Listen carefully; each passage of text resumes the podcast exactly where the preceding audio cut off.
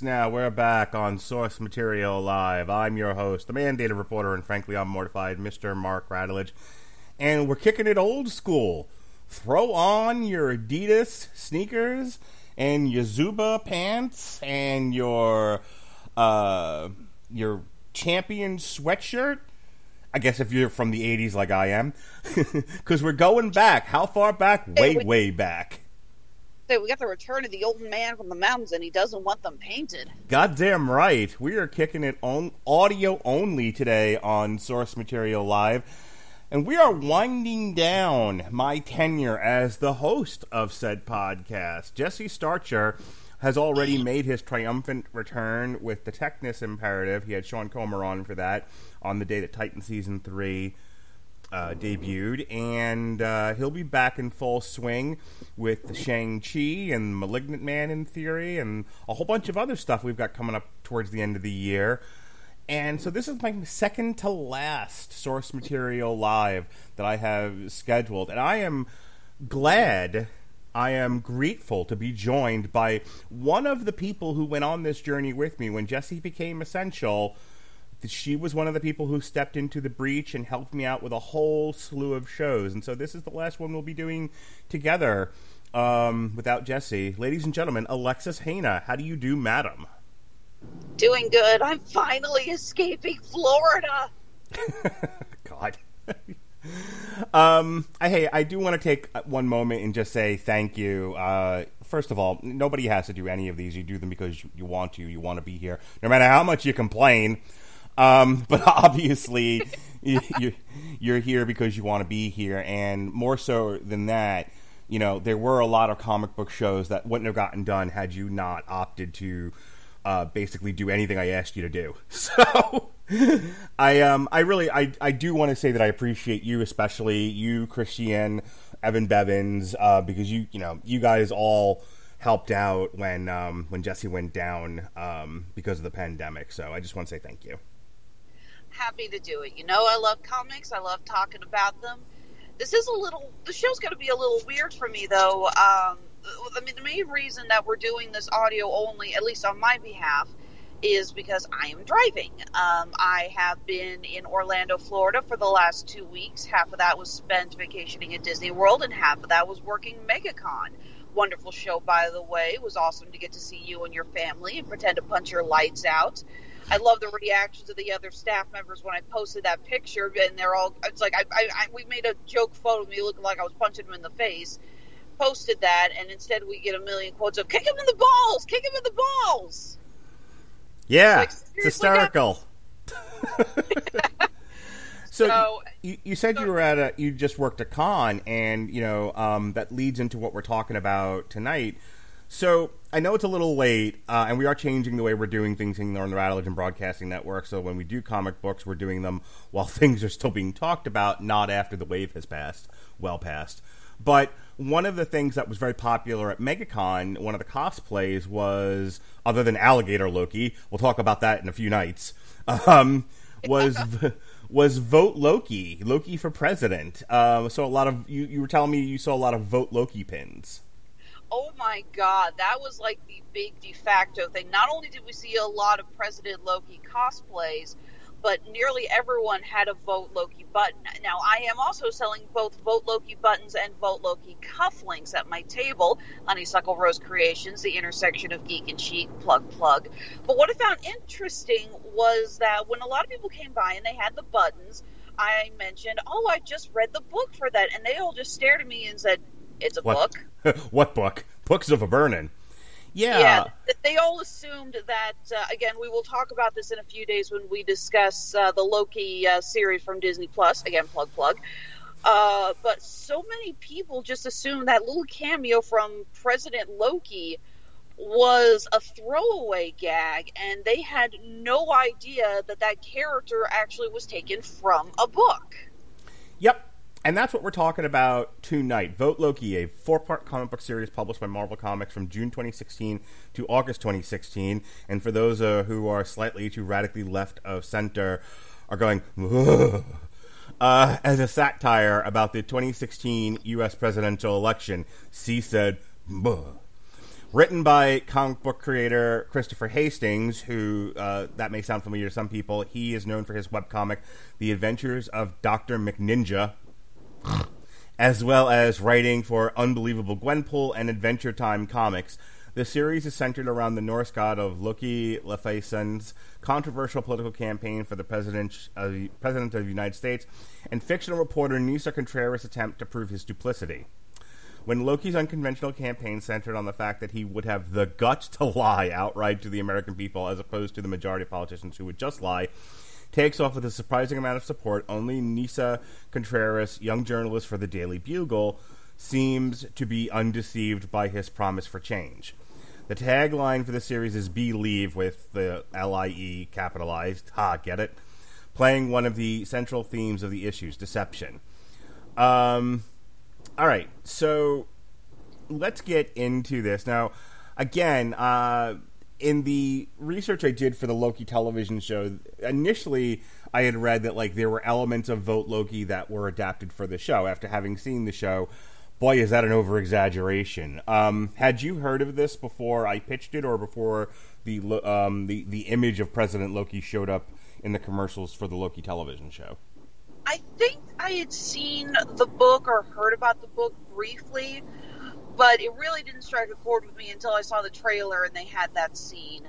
Uh, for the record, folks, I have begged Mark that, uh, yes, well, again, there is more than a few parodies of the 2016 election in this book, obviously. We're going to try to keep the actual political discussion to a bare minimum on the grounds that we do not have three hours to talk about what the hell happened in that disaster. No, and look, here, here's what I'm going to say going into this. I think an examination of the mindset of people who would look at an outsider, quote unquote, like President Trump, and decide against all rationality that he was the man for the job, um, I think deserves to be talked about in part because that's what this book is parodying. This podcast and the, this book don't really talk about what kind of president he was or or would have been.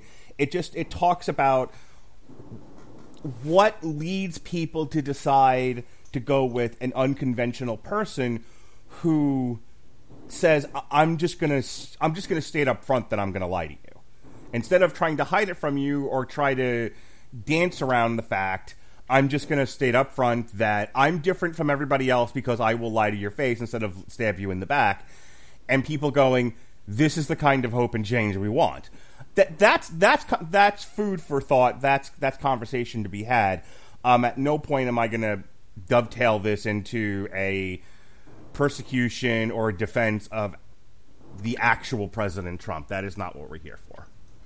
Exactly. Uh, we we at the Rattlegion Broadcasting Network we try very hard to keep our personal politics out of the discussion. We have Republicans and we have Democrats and we have Libertarians and I don't even know what other parties we have, but Some people go both ways. Oh, absolutely. But our staff is made of many different minded folks, and we are here to talk about books and movies and TV and pop culture in general. So this is we're not going to turn this into a damning uh, report on anyone who was involved in the 2016 election by any stretch. I will say this is interesting for me because usually when I record source material uh, with you or with Jesse, I have the book in front of me. Uh, either I've got the book on my on my lap, or if it's a uh, digital copy, I've got my computer open in front of me, and I've just got that on. But since I am driving and I would like very much to leave Florida alive, uh, I, the book is uh, safely packed up in my uh, duffel bag in the back seat. So usually, oh, for the record, if I also drop out for a split second, just assume that my phone beeped at me that I may need to make a turn on the direction soon. So I'm double checking to make sure I'm not driving the wrong direction but this is going to be one of the first times that I'm talking about a book and I am going solely off of memory. I do I cannot look, pull the book open and read a direct quote or talk about a certain frame or style of art or whatever that may stick out. So I apologize uh, that I cannot give this uh, review my usual more in-depth analysis that I like to do, but I think most listeners would agree it's probably better that I pay attention to the road issue number one. The first issue of the series, cover art by Tradd Moore, introduces our main character, Nisa Contreras, a Daily Bugle journalist. The issue starts off with a flashback showing the well known battle between the Avengers and Loki in New York City from several years ago. Depending on which timeline it is, could have been the 50s, the 60s, the 70s, the 80s, the 90s, or yesterday.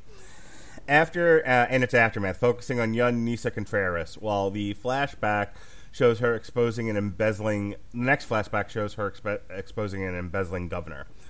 Then the issue goes back to present day, where Nisa and a bunch of other journalists are at the Cramco Stadium waiting for the two main presidential candidates to come out for a debate while talking with another reporter, Lucas from BuzzFeed. God. Nisa notices that many reporters have identification badges that look different from her own. Just as she comes to said realization, it is revealed that the suspicious reporters are actually armed Hydra agents. However, before they can hurt anyone, Lucas from BuzzFeed reveals himself to be the god Loki in disguise, stopping all of the criminals. And during, and during his interrogation by the assembled reporters, he rebuts a question with whom he would potentially vote for by saying that both candidates are indirect and liars, adding that if he were the president, he'd lie to America's face. The scene then cuts to the people's reception of this news, showing mostly amused and positive reactions in the discussion and reception of said news about the about and sometimes with Loki. While Loki is on a talk show with J. Jonah Jameson, which cracked me up by the way, former editor in chief and publisher of the Daily Bugle, Nisa calls in, revealing the cause of her mistrust of Loki is his having destroyed her old home and his only seeking power. The latter then teleports into her apartment like you do. After a short conversation, gives her the address of his headquarters and her at her request.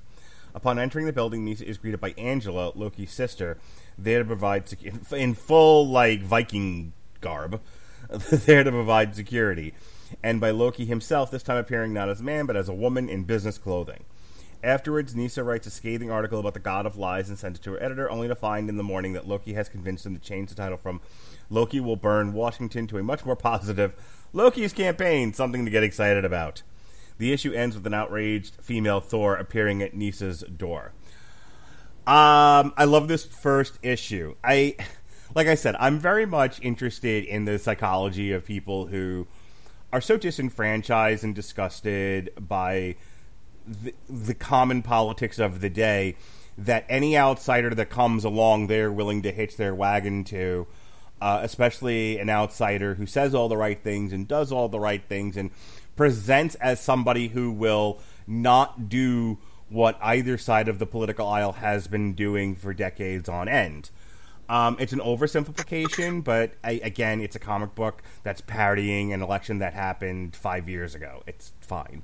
Um, uh, but I, I, do love this. This is the kind of thing I enjoy reading. I like political satire. I used to be a huge fan of The Daily Show with Jon Stewart. Um, and it not not because I'm like. Are you not a fan of Trevor Noah now that he took over? Um, I like Trevor Noah personally, and I've watched his stand up. Uh, I can't that the new crew, and I don't know if it's new writers, but it's definitely some new comedians that are on the show. I don't like any of them, so I gave up on the show a while ago.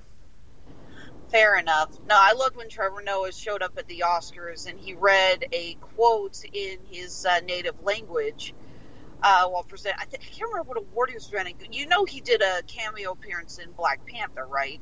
Yes. Yeah, and he so he's in the native language, but apparently someone translated later and said that wasn't a profound quote. He basically said, "White people won't get this." It's like no, I love Trevor Noah. He, Hmm. I love his tongue-in-cheek satire. I will agree with you that when he, I like it when he talks, when he goes to his uh, other uh, reporters, it is not as funny. No, and, So- and that was the thing about the old Daily. Not to get off on a tangent here, but that was the whole thing about the about the Daily Show. Look, J- Jon Stewart may may be far left. Who I don't know where his pol- his personal politics partic- particularly stand. I do know that you know there were things that he just deemed as inappropriate and outright wrong that he was very vocal about. Um, not the least of which was the treatment of veterans, and I was with him on that. And I don't think that's a liberal or per- or a conservative issue. I don't think we should treat veterans shitty. Oh, Um, he, I would say his uh, campaigning to uh, get the rights or help help get rights to those who uh, the, to the first responders from the 9/11 attacks is incredibly profound. He is Yeah. so passionate about it. Right. So, um, I always, I, not not to keep on the Jon Stewart stuff, but like, I always found the Daily Show to at least in part be fair. Sure, it leans left. Um, it doesn't half of what's on you know Hollywood lean left, but I always, but I never, I never felt it was particularly mean spirited or unfair for the most part. Um, I don't know if I if I have the same thing to say about, and that's the thing. Like, it might, it might be a conservative bent. It might just be my own sense of I think people should be treated fairly. But if things are going too far to one side, or I feel like there's malice in any given direction, I don't I don't enjoy it. Um, as far as the comic Agreed. goes, as far as the comic goes, again, as Loki as a stand-in for Donald Trump, I think is hilarious. A bit on the nose. Do- Donald Trump isn't a wizard. Um, Donald Trump is a guy who I don't think is especially eloquent either. And Loki has an eloquence about him. You know, as the ish- as the four issue limited series goes on. Loki has a way of. Uh, it's funny. We just watched Good on Paper. The review is actually now up in the archives as part of a triple feature I did with Jason Teasley, and um, you know Iliza Shlesinger dates a guy who, when the truth comes out about him, it turns out he's a liar too. He's you know he's lied about his he's lied about his um, his job. He's lied about where he lives. He's lied about this. He's lied about that. He's lied about being rich. Um, but when confronted with all of these things, he turns it all back on her and you know, and it, and uh, what is what is the one the, the the the word you all like gaslighting? He tends to he, he ends up gaslighting Iliza Shlesinger, and that's kind of what Loki does, and kind of what Donald Trump tends to do, though not not nearly as as well. Where they all will take you know, if you've ever been that person who just is very direct and is like, this is what happened in the order it happened in to the people it happened to. And that's not enough to win over a crowd because the person you're saying that about is able to turn around and gaslight you. It is the most frustrating experience. You feel like you're living in a parallel dimension or a place where no one understands the language you're using. And that is a big part of issue number one here. And a big part of this whole series is Loki's, uh, you know, you have Nina going, Doesn't anyone see the Emperor wears no clothes? And Loki's going, Ah, but these are the finest fabrics. Don't you understand? And are, wouldn't, who are you to put down the children of Africa who made these clothes? It's like, wait, what? You know? yeah, exactly. Was gonna say no. It is a really good issue. Denisa is a fun character, and I'm not gonna lie. I actually hope that we get her incorporated into the MCU, especially since she works for the Daily Bugle, which we know we're going to see more of in the future Spider-Man films. I think it would be refreshing to have this character as a no nonsense reporter who, like you said, is able to just kind of look through the bullshit and go, "Why do you people not figure out what's going on?" You know, I mean, it's hilarious how late, in the later issue she talks about how she wants to go visit family out of the country because she feels like she can't win, and she mm-hmm. calls her mom. It's like so she's asking for the contact info, and even her mother's like voting for Loki, and she's just like, "What the hell is going on here?" Right. You know, you know, she, you just expect her to run out into the street and go, "Have I entered the twilight zone?" Yeah, again, you, you take Loki out and you put Donald Trump in. Wasn't that the conversation people were having? It's like, why are you voting for the failed real estate guy who, you know, became a reality TV star where he got to fire people on TV? Why do you think that person would be a good why do you think that person would make a good leader? And it was always the vaguest of things. And that's what the book is talking about. That's what it said outright in the book.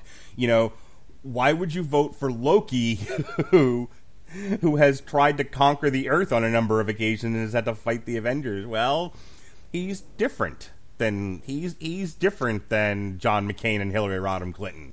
And you're like, I I don't even know where to begin in a conversation like that. You know, I, I she sure is different. Different isn't always good, but I think that's what people were hanging, hang, you know, people hang their hats on is novelty. Drives me a little up the wall, as a matter of fact, but that's the world we live in. The, sh- the issue also deals, well, all of the issues really really deal with the concept of how the media portrays things like that. And i love so many chapters where they're like well the media is just trying to you know make them look bad and stuff like that. And that's not the way it is. I love the fact that nisa her article is not changed. You know she still is writing the same thing. It's just the title that changes. And even she admits that screwed her over because how many people don't actually like read an article in depth? They just read the uh, the title of the article and maybe the first paragraph, and all of a sudden they're you know totally swayed by what they think it said. I can't tell you how many times Robert's got me with that because like I'll share something and like I'll see something and I'll share it in the chat or I'll post it on my Facebook page because I think you know because I, I agree with the headline. And then Robert of course will Robert Winfrey will of course read the article and then write me back and go you didn't read this did you? Like ah you got me you know so it's it's a very astute point that people especially the way news is published and uh, consumed now, it's very headline driven. You know, how many people get their news from their Twitter feed? And they're not necessarily getting news, they're getting a barrage of headlines and pornographic images. It's important to say there's a lot of pornographic images on Twitter mixed in with your headlines. So many people essentially say, "I don't have time to read the full article. Sum it up in one line," and you can't do that. You cannot. uh, Former journalists here, I know you cannot do that. So, so many people just read the headline and automatically, they're bas I I don't want to say they're lying to themselves, but they genuinely think they have read the article because they read the headline. Right. All right, let's move on to issue number two here. The second issue of Vote Loki opens up with an ad made by Loki's campaign showing an eight year old girl who might be potentially threatened by Octavia von Bardis, leader of Doom's Children, a Latverian terrorist organization. the ad continues by claiming that both candidates asked for a Skype meeting with the man rather than a drone strike and ends with Loki himself saying that sometimes one must fight. After a scene where Governor Hitt, whom Nisa revealed was embezzling state funds, talks to a talk show host, Billy McRiver, the issue goes back to Nisa herself and Thor, who, after reading the article, realizes that the title did not actually reflect what was written and is therefore appeased. I believe we just talked about that. Unfortunately, it is revealed that Thor cannot bring Loki back to Asgard due to its own political turmoil, and that she and the other Avengers are not comfortable with political interference. But she does slip Nisa a clue about one of Loki's main funders, the America the Faithful Fund. The issue goes on to one of Loki's rallies in Texas, where he continues to play upon his main selling point of lying to America's face and delivers a scathing speech about uh, the media and the political machine, claiming that he is here to make everything sane again. Meanwhile, Nisa walks into the America the Faithful Fund building and, after finding the place seemingly deserted, stumbles upon a group of people dressed in costumes who are performing some sort of ceremony on a goat, like you do, while wearing costumes that are similar to Loki's horns and green and gold robes. As they unmask themselves, they uh, after the unsuccessful ris- ritual, Nisa catches the worshippers on camera, seemingly undermining Loki's campaign for good, showing that his followers are an actual brainwashed cult. Contrary to what the god himself claims. However, during a statement, Loki spins the situation around, not only acknowledging but accepting the fact that he has worshippers because of his being a god, and even inviting America, to, uh, the American people, to join his, uh, to join him, join his cult or whatever. Um, more of the same here. This was I, I I thought the commercial was really funny um, because it, it, it does go to the example I'm going to use is a very serious example, uh, but the the topic in and of itself is kind of amusing to me. You know, the idea of how I mean, a situation can be manipulated and people's emotions can be manipulated to support something. Um, so if you remember, like I can't remember the name of the woman, but she was in a coma, and uh, the husband was keeping her alive, but the family wanted the feeding tube removed. and Terri beca- Schiavo. yeah, Terri Schiavo, and it, it very much became a conservative, Democ- uh, conservative uh, liberal debate over right to life and all of that. Um, and the conservatives were all like, you know, it, it, it, ended up being boiled down to a single talking point, and that talking point was, can't she just have a cup of water? She's in a coma with a feeding tube, by the way. But, you know, there were idiots running to give this woman a cup of water. Eh, You know, and I remember Sean Hannity specifically, like, describing the cold, crisp water that they wanted to give her. Like, that's how bad this got. And so, what's guy's name again? Um, Christopher Hastings sort of keying in whether he remembers the Terri Schiavo thing or not when he wrote this, who knows? But that's the kind of thing, you know, I, I, that's the kind of thing that we see so often in politics is, oh my God, don't you understand this poor woman? She's starving to death. Can't we just, what an inhuman thing to not bring her a cool glass of crisp, clean, life giving water. And like, who would deny a person water until you hear the facts of the case and you're going, oh, that's what's happening here. Well, damn! Why are you purposely being manipulative, and, you know, and and, uh, and obfuscating the truth here? And that's what this whole issue is about. I do want to uh, just uh, veer off here for a second. I love the depiction of we have female Thor running in. How do you think, uh, compared comparing the image of how they have her here, how well do you think they're going to incorporate that into Natalie Portman? I mean, this Um, Thor is much. I mean, we're basically getting a little bit of a She-Ra thing here, where this Thor is much taller, much bigger.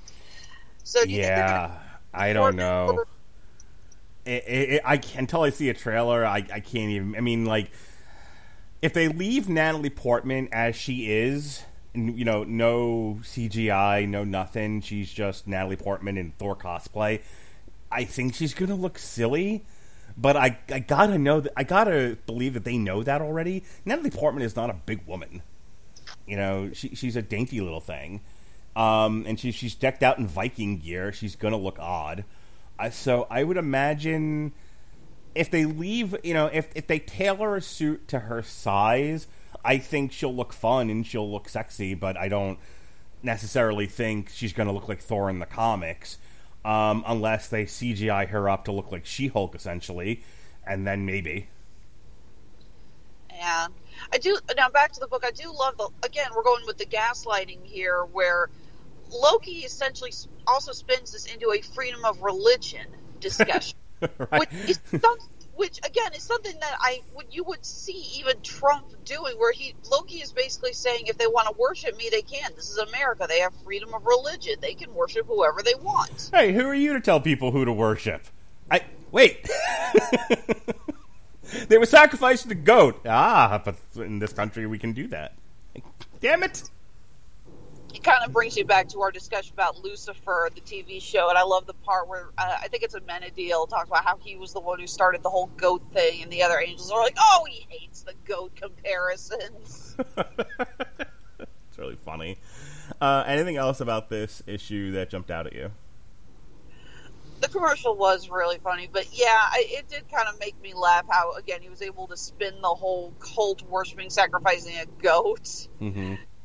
Um, I can't remember what like uh, sketch sketch comedy thing this was, but it was it had to have been the mid to late '90s because I was in high school at the time, and I remember my neighbor friend Rob would imitate this constantly. If you remember it, just shout it out at me. But the one sketch from this thing that was always memorable to us was like this sock puppet having a debate with an old politician and the old politician would always be cornered by the sock puppet who was spouting logic and facts and the, so the old politician would old white politician would just yell shut your stinking trap and people would cheer but the but the one thing I you know that we always used to laugh at was um, if your daughter was thirsty, wouldn't you bring her a cold glass of water?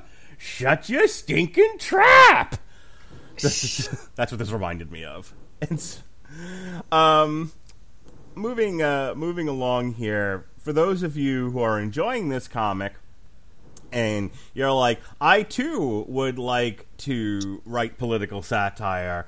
Well, you should get on the Grammarly train. Yes, sir. Grammarly will help you write mistake free on uh, Gmail, Facebook, Twitter, LinkedIn, and nearly anywhere else you write on the web. It'll help you e- even with your political satire writing. Um, Grammarly corrects hundreds of grammar, punctuation, and spelling mistakes while also catching contextual errors, improving your vocabulary, and suggesting style improvements. To download Grammarly today, go to getgrammarly.com slash W2M network. That's getgrammarly.com slash W2M network to download Grammarly for free. All right, issue number three. The third issue of Vote Loki opens up with Nisa Contreras driving through western Maryland to Washington, D.C. in her car while talking on the phone with an unidentified person about the Hydra agents from the first issue for an interview where they are where they are and about their being moved to a medium security facility despite having attacked presidential candidates. All of a sudden, Nisa has to swerve out of the way because of a flaming truck that has been knocked sideways on the road, which turns out to be the truck that was carrying the Hydra agents. Nisa is doubly shocked to see a shadowy figure in the middle of the flames that looks like Angela, Loki's sister and bodyguard. However, just as Nisa is ready to catch her on camera, Angela disappears, leaving the reporter with no tangible evidence of her presence. Despite that, it is clear through a scene with yet another talk show that the public still suspects Loki to have perpetrated the crime.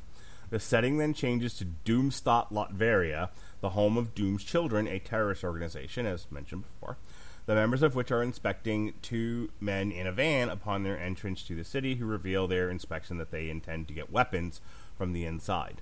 After a brief scene where Loki talks to a fan at the Iowa State Fair. By the way, having been to many a state fair here in Florida, the meat the, the meal stick was hilarious to me. It's like the best part of this issue.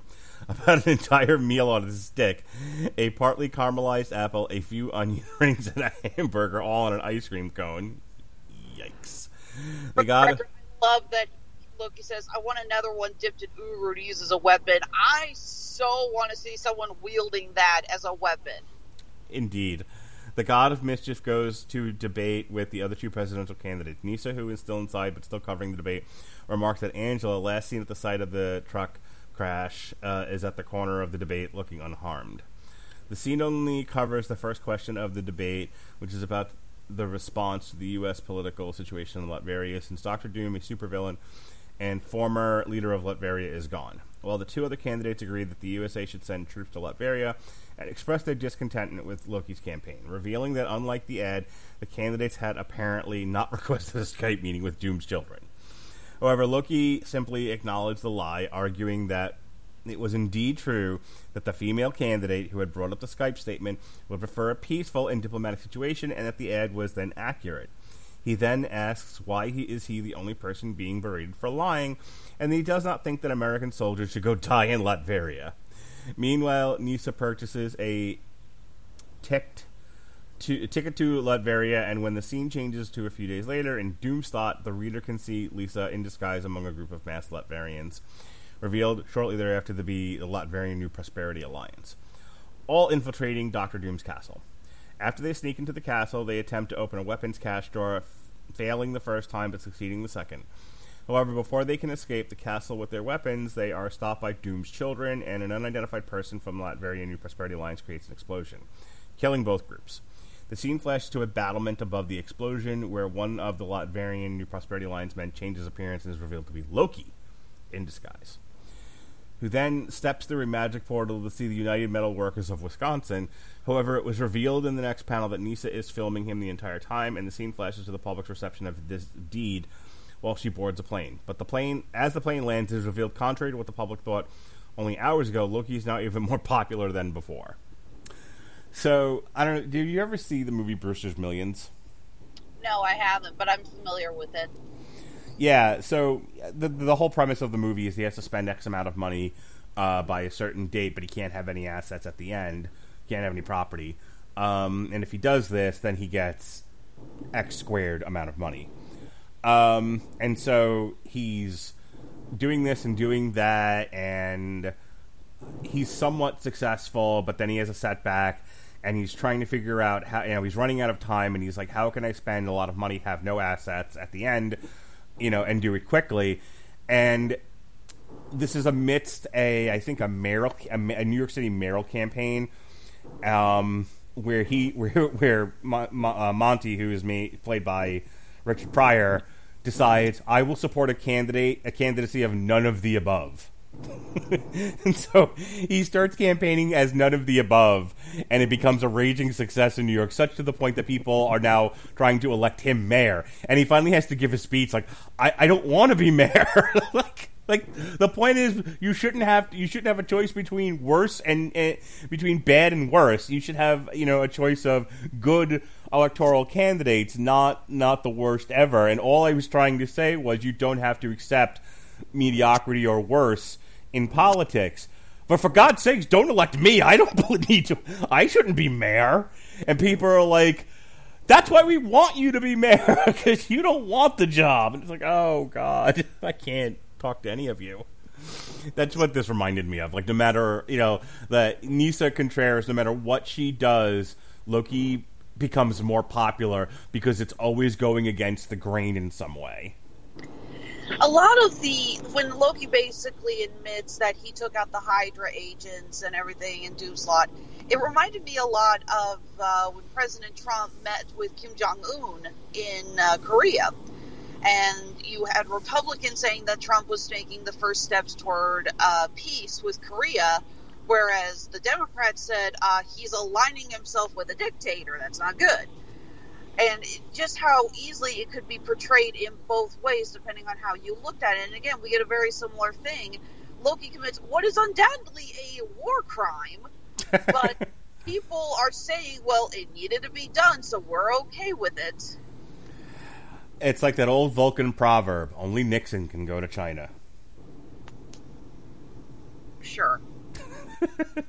now, you're not a big Star Trek fan. Do you have any clue what I'm talking about? No, I'm not. I'm I am not anti Star Trek, but I have never gone into it to the level that so many diehard fans have. I am a Star Wars nerd, not a Trekkie. Well, all the all the Kirk and Spock fans who got that joke uh, had at the very least a smirk. Anything else about issue number three? Again, I think we're doing okay so far, but yeah, like I said, it is really fun, and the writers do a very good job both getting you excited for what Loki's going through and cap and getting having you feel Nisa's frustration. You both are laughing and you are weeping. You feel just how upset she is, but you also feel just you're also laughing at the just what the hell is going on here. Yeah, I, I really I love Nina Contreras as sort of your point of view character because you were meant to feel like Nina does. And there might you know and, and like you might and you might Nisa.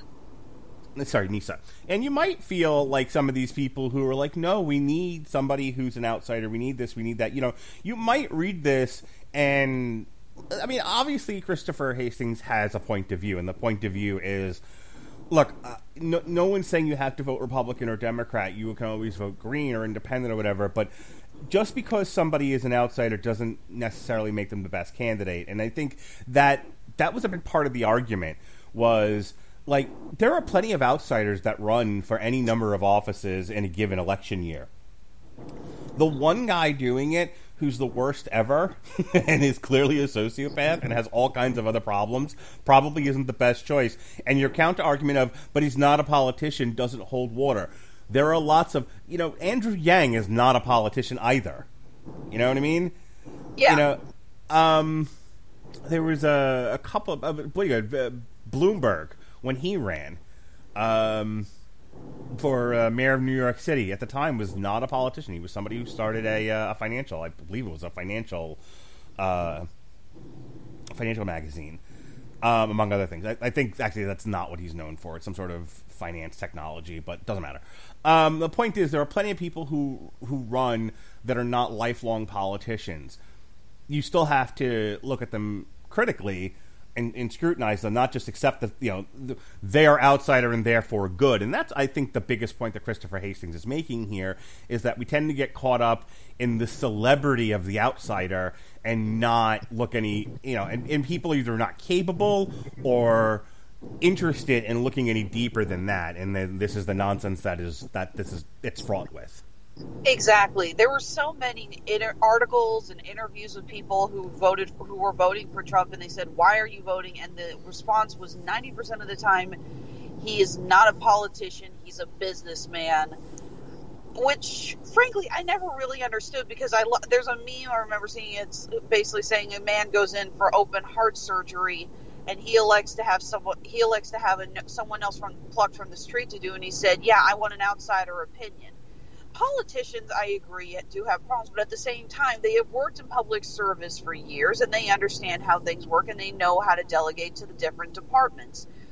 I, so many people say, well, they're not a politician. They should be out in charge. It's like that doesn't mean that they know exactly what they're doing, and it doesn't, you know, I, again, not going to get into political things, but there are many cases where Trump ran parts of the government like you would run a business, and it doesn't work like that. We don't want a government that is run like a business because we're going to get, you know, have a lot of problems. But here's the thing: until you've run and and won your first election, everyone's an outsider. Nobody is born a politician.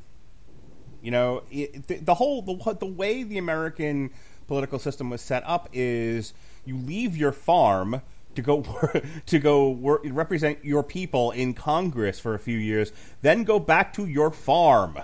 That is how this was set up. Um, you know, our very first president was a general in the military. The, the, you know many of our early presidents you know came from the field of law or accounting or something like that. Um, many of them were plantation owners, and they went back to those jobs when their time was up. Um, and so the whole, you know, and not not to get off on a tangent here, but like, so many of even like current day po- politicians. I mean, many of them started started off as lawyers. Like they started off at, you know, they they started off in some element of business. I want to say like Mitt Romney d- didn't go directly into politics. He started off somewhere too. And you know, and eventually they they find an they find a place where they think they can do some good. Fucking Jesse Ventura. Jesse Ventura, professional wrestler, commentator extraordinaire. Huh? Arnold Schwarzenegger. Arnold Schwarzenegger, another really good example. So you, I'll stick with Jesse for a second. But you know, Jesse started off in professional wrestling. He ran for mayor of Brooklyn Park, and on the strength of his um, on the strength of his popularity as mayor of Brooklyn Park, he became the governor for a uh, for one term. Arnold Schwarzenegger, obviously a very famous bodybuilder and turned actor, ran, um, became governor for one or two terms. Um, fucking Jello Biafra of the dead Ken- formerly of the dead Kennedys ran for mayor of San Francisco, I think, one year. So you know, it like let's let's the whole idea of like we should always elect the outsider. Some outsiders, not all. This is not zero sum. Okay, I, I, let me rephrase what I previously said. I am not against outsiders going into public office. We have had some really good cases with that. Mm-hmm. Um, I, again, we're not going to sit here and discuss which ones were good and which ones were bad No. because by the time we'd get done with that, I would be back in Kansas City. but we have to remember that the idea is that you should still be able to listen to what they have to say and their opinion on it. You should not be voting for the outsider because they're the outsider. A fresh perspective is not enough to run a campaign on. Yeah. Andrew Yang is an outsider. Andrew Yang wants to push a basic income guarantee, something I've been for for decades now. Okay, mm-hmm. worth listening to. But if Andrew Yang was like, and let me tell you something about the Jews. All right, at that point, stop listening. no more Andrew Yang. No, Andrew Yang has, doesn't have a problem with the Jews, but you know, but that's kind of the point here. Is is you listen to people who have ideas. You don't listen to people because they jumped up on stage and just started yelling for no apparent reason. Issue number four. Uh, the fourth and final issue of Vote Loki opens with Nisa Contreras in her apartment after she had stated in the previous issue she was completely done with trying to stop Loki, which I thought was amusing. As Nisa watches Loki uh, shaking hands with someone on television, the person turns out to be a mutant and almost blows up Loki like you do.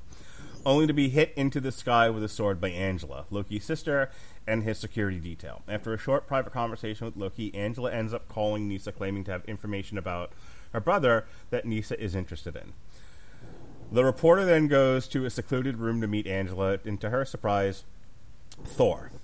Um, girl Thor, not boy Thor. After Nisa conf- uh, gives the former a lifetime subscription to the Daily Bugle, Angela reveals that she got information from Loki about his being involved with Hydra and tells both Thor and Nisa that Lucas from BuzzFeed, Loki's false identity, is in the press room at the debate shown in the first issue of Vote Loki. Is actually the leader of Hydra, and that the entire incident at the debate was staged for publicity. The issue then shows the reaction to the public uh, the re- of the public to the news, flashing to different scenes in which the public split over the issue of Loki is shown, starting with a scene where Loki walks by his fans and his opponents begin to fight. The issue then shows Loki's detractors spreading trash over a Loki supporter's lawn and even setting a car on fire. Uh, this leads to my favorite line in this entire four issue series, by the way. However, the day before the election, Loki appears as Nisa Contreras' door at Nisa Contreras' door, claiming that the chaos he caused by running was not what he wanted, and that he is the god of stories rather than the god of chaos. He then offers to talk to America to stop all the violence, promising not to lie. He then transports the two of them to a live TV audience for the purpose of proving that he actually does care about America's best interest. However, instead of his indirect answers and lack of knowledge of what he wants to do for, um, sorry, questioning him, Nisa tells Loki to instead talk to his supporters. Accepting this, he starts taking questions from the audience, and then he goes on, and it's clear that despite his claim to be completely honest and reassure the public sphere, his indirect answers and lack of knowledge of what he wants to do, for instance, answering a question about healthcare by saying he hasn't decided anything about it yet. Uh, and as each question comes along, his supporters believe him less and less. Loki then claims he no he is no longer evil, but his supporters, now angered by other things he said and his revealing his excitement at manipulating Congress and the Supreme Court, have lost all support in him. But the next day, the day of the election, it is revealed that Loki will most likely not win the election. The issue pans back to Nisa, who was on the phone with a woman who talked to her about the reporter being the only person in the media speaking out against Loki and are potentially getting her own TV show.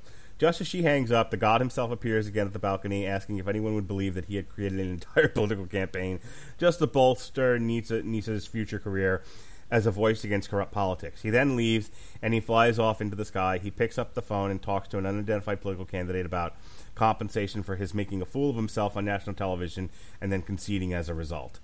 I did not love this ending. Um, you know, the, the, this whole thing was it was half a setup as you know as recompense for wrecking this woman's home when she was a child, and then um, you know it's it was actually so to help one of the candidates win, and he was purposely splitting the vote. I was like, this was more fun to me when when he cut when it was when we were led to believe that he thought he could win this and that it was sort of an interesting social experiment. Like, what if I just tell you I'm going to lie? Then you know, will you go with me? And people were like, yeah, hell yeah. It was fun when it was that. When they had to figure out how they were going to end this thing, and they couldn't just end it by he fucks up and loses the election. Oh shucks, you back to Asgard with you. Um, and they had to, you know, tie this up kind of neatly with a nice Hollywood ending. I was like, oh, this this doesn't stick the landing at all. Now, I'm not going to lie. I thought that his little diatribe to Nisa about how he did this to give her career, I thought that was just pure grade A bullshit. I assumed that he was saying that to try to save face in front of her and pulling essentially a Hercule Satan moment. Uh, do you did you watch Dragon Ball Z at all? No, I'm 45. I'm 36. What's your point? Okay, there is a character in Dragon Ball Z called Hercule Satan who is pretty much. Let me put it. Okay, he is a world champion fighter who somehow is so popular that he is able to convince the public of anything and they believe it. There is a scene where he is fighting a character, one of the, the heroes, and she basically says, I will forfeit the, the fight if you give me the money. And he punches her, and he doesn't even phase her. She just looks at him and he goes, That's it. And then she falls backwards, and it's so obviously staged. But Hercule Satan uh, steps up and goes, "I've been, I did it for years. I've been trying to perfect a delayed reaction to my megaton punch, and it works." And everyone buys it. Yeah, this is a guy who, when he saw things blowing up, he suddenly fell over saying, "Oh, I have a stomach ache. Oh, I can't fight that." And everyone's like, "Oh, he has a stomach ache. Oh, the poor thing." You know, so the idea of Loki is saying, telling Nisa that he did this to help her. I looked at him like, yeah, and Hercule Satan actually believes what he says. I figured this was just him trying to save face. Now, I'm also going to say, I love that Angela sells out Loki, and her th- what she wants is a freaking lifetime subscription to the Daily Bugle. And even Thor's like, you seriously just wanted that? And she's like, I like the crosswords. So here's my favorite bit of dialogue from this entire series. No, you want to deal, compromise, you'll be eaten by the machine. You said you'd destroy it. Did I? Do, do you even know how your government, your own government, even works? Go to hell, Loki. You did lie to us. You said you were different. And the panel, Loki's face, like, I. I can't even with you. And then he says, and this is the line that cracked me up, and it was like, okay, this this makes up for the stupid ending. You'll all still vote for me. You have no better option. Stop lighting cars on fire, idiots. That's all I wanted here. Have a Super Tuesday. Sorry, that line, stop lighting cars on fire, idiots. That was a great bit. Yeah, look, like, look, I'm happy to keep running, but for God's sakes, will you people quit acting so stupid? Yeah, and I and I don't want to go off on, on a tangent here. I really don't. But I, I'm while I am for a lot of the things people were angry about last summer, I am not for violence in the street. And stop lighting cars on fire, idiots, was about where I landed with uh, last summer's protestations. I lose you entirely? Yeah, I get. No, I do love it. I love how here he, he's basically nice little bit of artwork by in the teleportation scene. Nisa is, I'm guessing it's her pajamas is what she's wearing in her Mhm. apartment, and when Loki, Loki teleports them, he gets her into professional clothes, and you get a nice little bit of artwork where it's kind of a wave effect across her, and you can see the clothes in one part of it and her pajamas the other. That that's very a very nice touch. But yeah, I love just the creativity of Nisa saying, "No, I'm not going to question you," because she knows that's what he wants, and she knows that he will find a way to spin everything she says. It's just like no, it, you know, it's just kind of one of those. You, someone will bury themselves if you just let them have the shovel. Yeah. He says, "said I'm done d- digging your, I'm done digging my grave. Here, take it." So I uh, last thing um my, my only final comment on the book. Uh, I, I think I ended up giving it like four out of five stars, I, and I also tend to grade a little heavier. But um, this was right up my alley. I enjoy a good political satire. I thought the book was funny. It, it you know it doesn't get a five out of five for me because it doesn't stick the landing. I think the landing sort of falls off. Um, you know, right about the the book for me, right about where he loses everybody and they're all like, "Screw you, Loki," and he tells them, "Don't set cars on fire." Um, that for me was the end of the book. The last, the little bit of it, I was like, ah, I could have done without this. Otherwise, it would have been. I think it would have been kind of perfect. Um, my only other comment about the book itself, in terms of craft, is I hated the artwork. I don't. I've seen this kind of artwork before. Um, tends to have more ovals, more soft shapes than angular shapes, and I hate it. Uh, I think everything looks ugly. Um, this is not. This is not for me. This was a. This was not a pretty book to read. Um, if it wasn't for the cultural, political, uh, literal content, uh, I would not have enjoyed this at all. But uh, all those things rose it above the artwork. The artwork sucked, in my opinion. Yeah, I agree. This is the, this is the kind of artwork where when a character uh, winces or something, you can actually count how many teeth they have. it, it's very uncomfortable, and I don't know why, but I really could not get into the way Loki was designed. Mhm. And I don't know if I have just gotten way too spoiled by Tom Hiddleston's natural good looks because the man is gorgeous. But this Loki did not look like look to me like Loki. He looked like someone's uncle, if that makes sense. So the last thing uh, I'm going to say, and then we'll I'll give you the last word total, and we'll get out of here. Um, this was great. This is something I would have I, when I saw the commercials for the Loki TV series, um, and I saw they were doing the President Loki thing. I'm like, at that point, I hadn't read the book. Now, but having had read the book, I was like, "Oh, this would have been great to have seen at least an episode of the Loki TV series deal with." You know, a world where Loki runs for president, at least in part. Okay, they use it as a sight gag. They could have done any. You know, Alligator Loki had more resonance than than than President Loki, and I thought they wasted.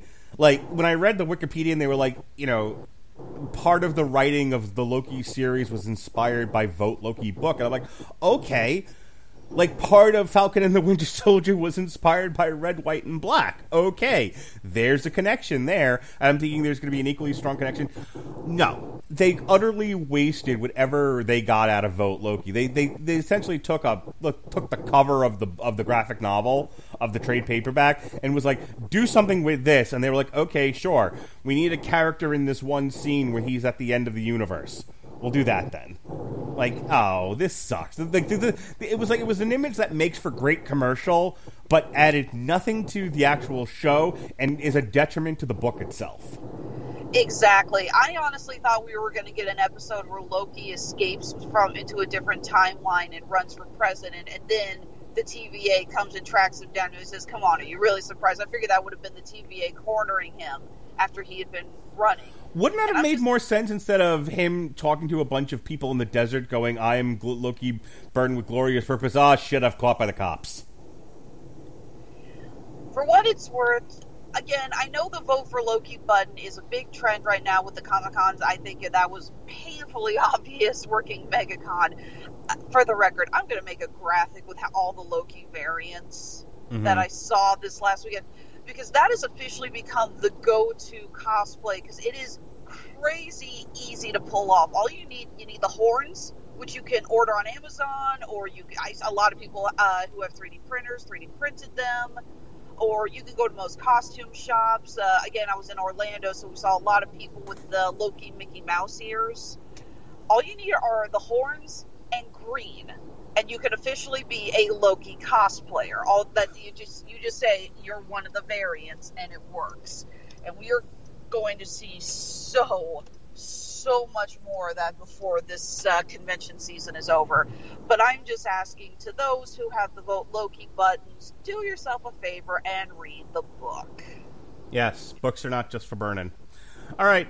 and with I, I that, can't make that joke. I, I know it's a joke, but I, I can't say the words. I, I just can't do it. it's fine. I don't need you to. Um, only one of us has to be terrible, and I and I elect myself. Um, vote Radulich for terrible. All right. This, this is why when I took that picture of you, or took that picture and everyone said kick him in the balls. if if you say so. Um, all right, that's our time, folks. Uh, that is our review of Vote Loki. We will have a review of the Loki TV show this Wednesday. Um, the only other plug I will give is myself and Jason Teasley just wrapped up a review of Fatherhood, Good on Paper, and um, Lockdown from January with Anne Hathaway and um, Mordo from Doctor Strange. So go ahead and give that a listen. Uh, again, we talked for about an hour. It was a pretty good uh, series of reviews. And uh, that's all for me. Thanks. Just check us out where, wherever you happen to have found this. If you don't want to li- continue to listen to it there, uh, you can um, find us at, at on Apple, Spotify, Amazon, wherever else catches podcasts. Um, wh- whatever podcast catcher you like, that's what we'll be on. We're also on YouTube under W2M. All right, Alexis, go ahead and do your plugs. We'll get out of here. All right. Well, Honeysuckle Rose Creations, the intersection of geek and chic. Like I said, we just wrapped up our uh, four-day show in uh, Orlando, MegaCon. That was a wonderful show. Thank you so much to everyone who came by our table. It was great seeing you guys. Be sure to check out our Facebook and Instagram page. We're posting all of the cosplay photos that we took, and again, so many Loki variants. So we got that, and I am currently heading back to Kansas City, but it's no time to rest. We're going to be doing Planet Comic Con this coming weekend. I have two days to restock everything. May God have mercy on my soul. And then next week, we are actually back on the road. We're heading to Colorado Springs Comic Con. This is a first time show for us. We're really looking forward to it. We're going to have a lot of fun. Again, check out our Facebook, Instagram, and Twitter. Uh, and don't forget to our fellow listeners, we will be appearing tomorrow, or I will be appearing again tomorrow to discuss the new Ryan Reynolds movie, Free Guy. And I will also be talking about my first experience in a 4D movie theater and how apparently my body hates me for it. Hey, real quick before you go, make sure to check out one of our great sponsors here on the show, AmazonMusic.com. We're giving away a free 30 days of Amazon Music uh, at the link getamazonmusic.com slash W2M Network, which will be in the description of this podcast. You click it, you fill out the information, agree to the terms. You get a free 30 days to stream all the music you want just like you would with Spotify or Apple Music, but they have a greater music selection. It's fantastic. We use it all the time on the Metal Hammer of Doom. Uh, so go ahead and click that first. Helps out the podcast, and it keeps the uh, the wheels going. With that, for Alexis Hejna, I'm Mark Radulich. Be well, be safe, and behave.